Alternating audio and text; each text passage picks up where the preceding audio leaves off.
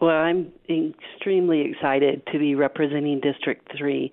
I love people, I love this city, and my approach is number one, collaborative.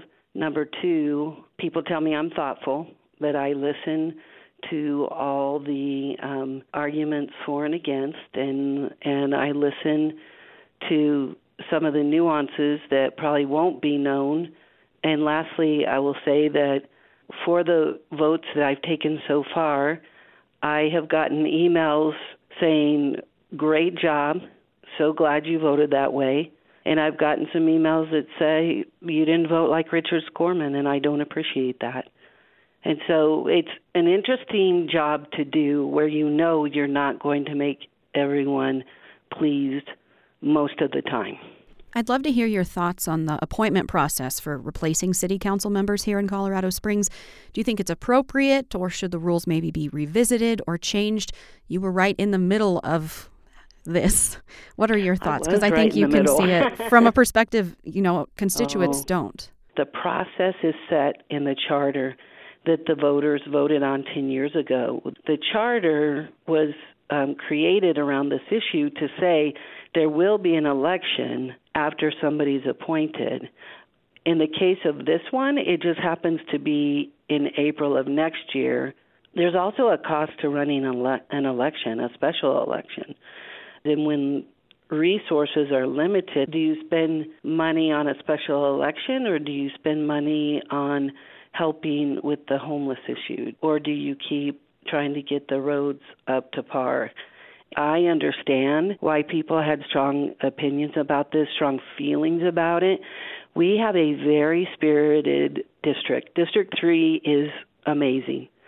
People's opinions are very diverse, and the cultural aspects of old Colorado City and the east side of the district and then downtown and then the Broadmoor Bluffs area and and all Mill Street neighborhoods and Hillside all the different neighborhoods and I love the passion of the people and even the ones who spoke out against me I I celebrate them because they cared enough to weigh in. And District 3 includes part of the wildland urban interface. Let's talk about wildfire evacuation planning. How comfortable are you with the wildfire evacuation planning that's been in the works? Well, I've been appointed to the task force, so I'm grateful to have a voice and gain perspective that joins with what my constituents are saying to me in District 3. They have the loudest voice of all, uh, where I'm concerned, and I represent them.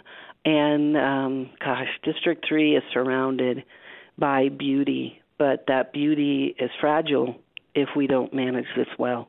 I am making fire mitigation and evacuation a top priority, along with dealing with our homeless population um, and how do we coexist, all of us together, with the homeless population, with the businesses in downtown, with families who want to come downtown. It's not either or, it's got to be and.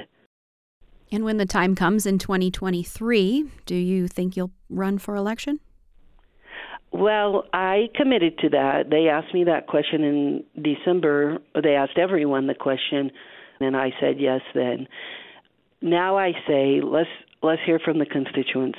Let's let's spend this year working really hard together, and then we'll collectively get together and decide how we all did together in that year. So that's my commitment. Well, thank you, Stephanie. I appreciate your time today. Abigail, I appreciate your time.